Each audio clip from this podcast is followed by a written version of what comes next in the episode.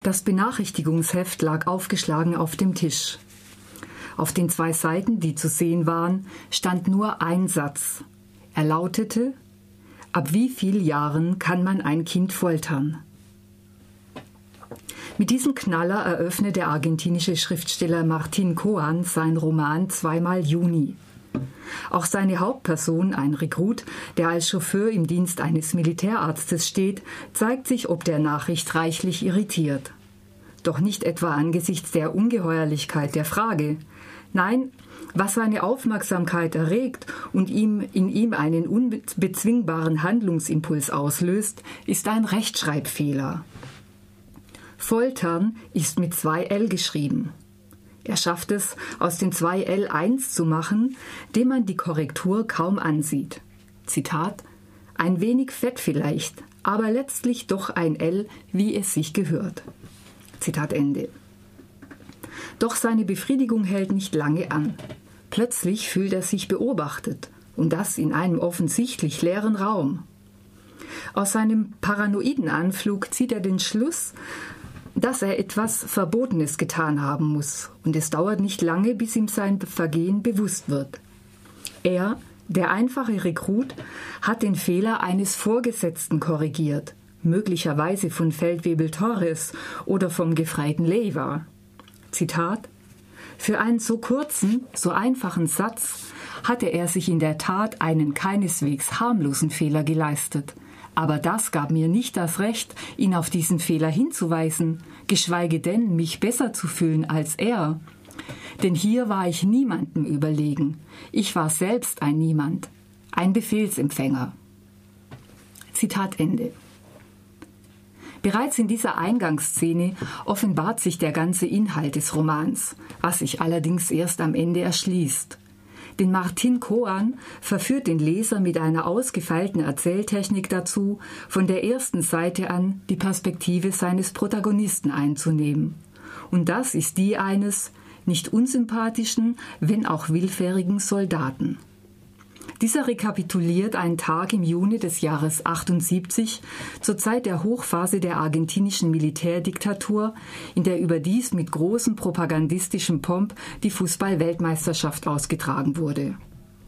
Auslöser für die besonderen Ereignisse jenes Tages ist die erwähnte Notiz, ab wie vielen Jahren man ein Kind foltern kann. Der Rekrut weiß, dass dazu nur sein Chef Dr. Mesiano Stellung nehmen kann, der verantwortlich ist für die medizinische Begleitung der Folterung.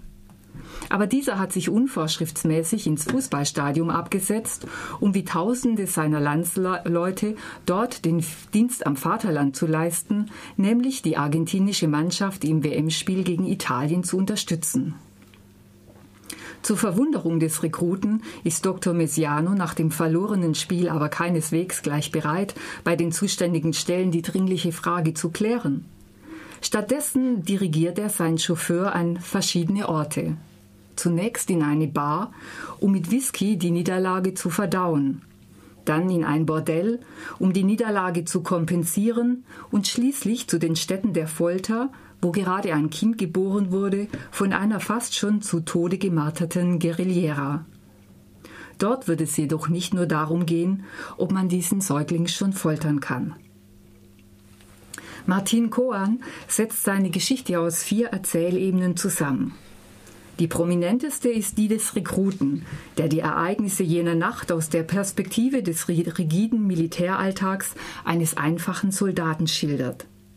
Dann gibt es die, die Sicht der Guerillera, die in einem Folterzentrum inhaftiert ist und unter unmenschlichen Bedingungen ein Kind gebärt, das ihr sogleich wieder weggenommen wird. Auf einer dritten Ebene fließen belanglose Informationen über die argentinischen Nationalspieler ein.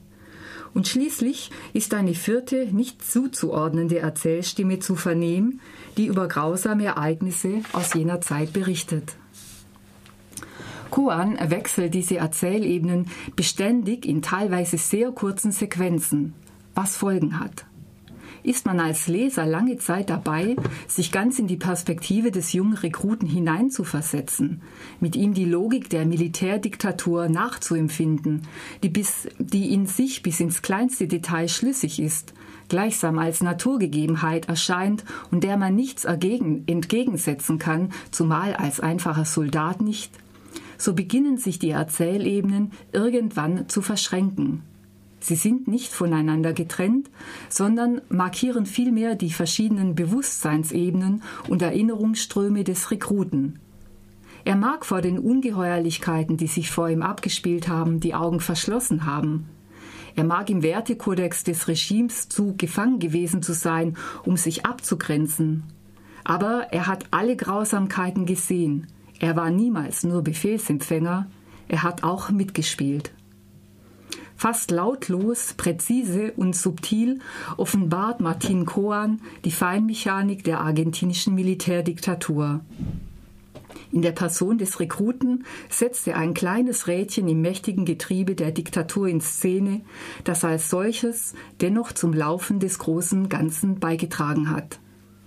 Ich würde den Roman Zweimal Juni von Martin Coan als unbedingt lesenswert empfehlen. Er wurde aus dem Spanischen übersetzt von Peter Kulzen, ist 2009 bei Surkamp erschienen, hat 183 Seiten, Seiten und man kann, für, man kann ihn für 1980 kaufen, aber auch in der Stadtbücherei ausleihen.